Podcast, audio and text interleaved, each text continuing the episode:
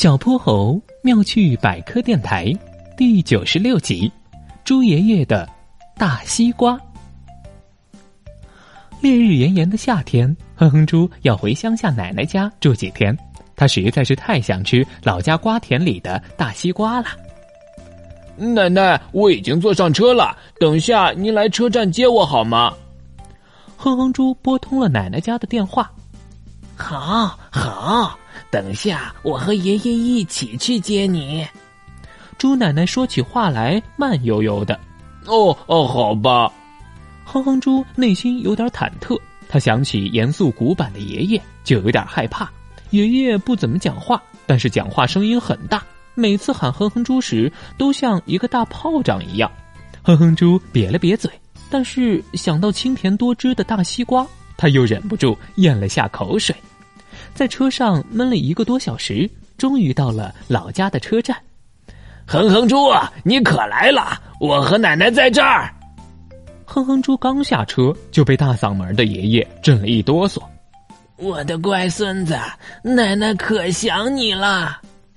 猪奶奶高兴的抱着哼哼猪转了个圈儿，坐上爷爷的三轮车，沿着弯弯曲曲的乡村小路，终于晃悠悠的到了猪奶奶家。看着满头大汗的哼哼猪，猪奶奶连忙挥了挥手，让猪爷爷去摘个大西瓜来。乖孙子，快去和爷爷多说说话，老头子可想你了。猪奶奶笑眯眯的摸着小孙子的大脑瓜子，怎么也看不够。嗯，奶奶，我有点害怕爷爷。爷爷总是不爱说话，表情也凶巴巴的。他是不是不喜欢我呀？哼哼猪有些委屈，怎么会呢？你爷爷就是嗓门大了些，不爱表达而已。其实他心里可疼你了。记得你很小的时候，有次他喂你吃西瓜，你吃的急了，就一不小心呛到了，哇哇直哭。爷爷特别内疚，好几天都没有睡好。从那以后，他就专门培育无籽西瓜，挑选最好的品种。你来的正是时候呢，这西瓜啊，可甜着呢。这时，猪爷爷提了个西瓜进来，他去厨房切好后，端到哼哼猪面前。他看了看哼哼猪，似乎想说什么，但是他依然什么也没说，默默的走出去，搬了个小凳子，坐在墙根边上。无籽西瓜，哼哼猪好奇的咬了一口。果然没有那些硬硬的西瓜籽，只有清甜的西瓜汁不断在哼哼猪的舌尖蔓延。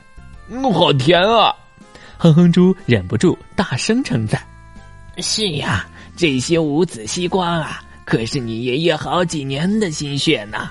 首先，先挑好品种，再处理种子或幼苗，然后啊，要用一种叫人工诱导多倍体的杂交技术，要悉心培育好久呢。”就是为了满足你这个小馋虫的胃。你说，如果爷爷不喜欢你，他费这么大劲儿做什么呀？猪奶奶轻轻戳了一下哼哼猪的小鼻子。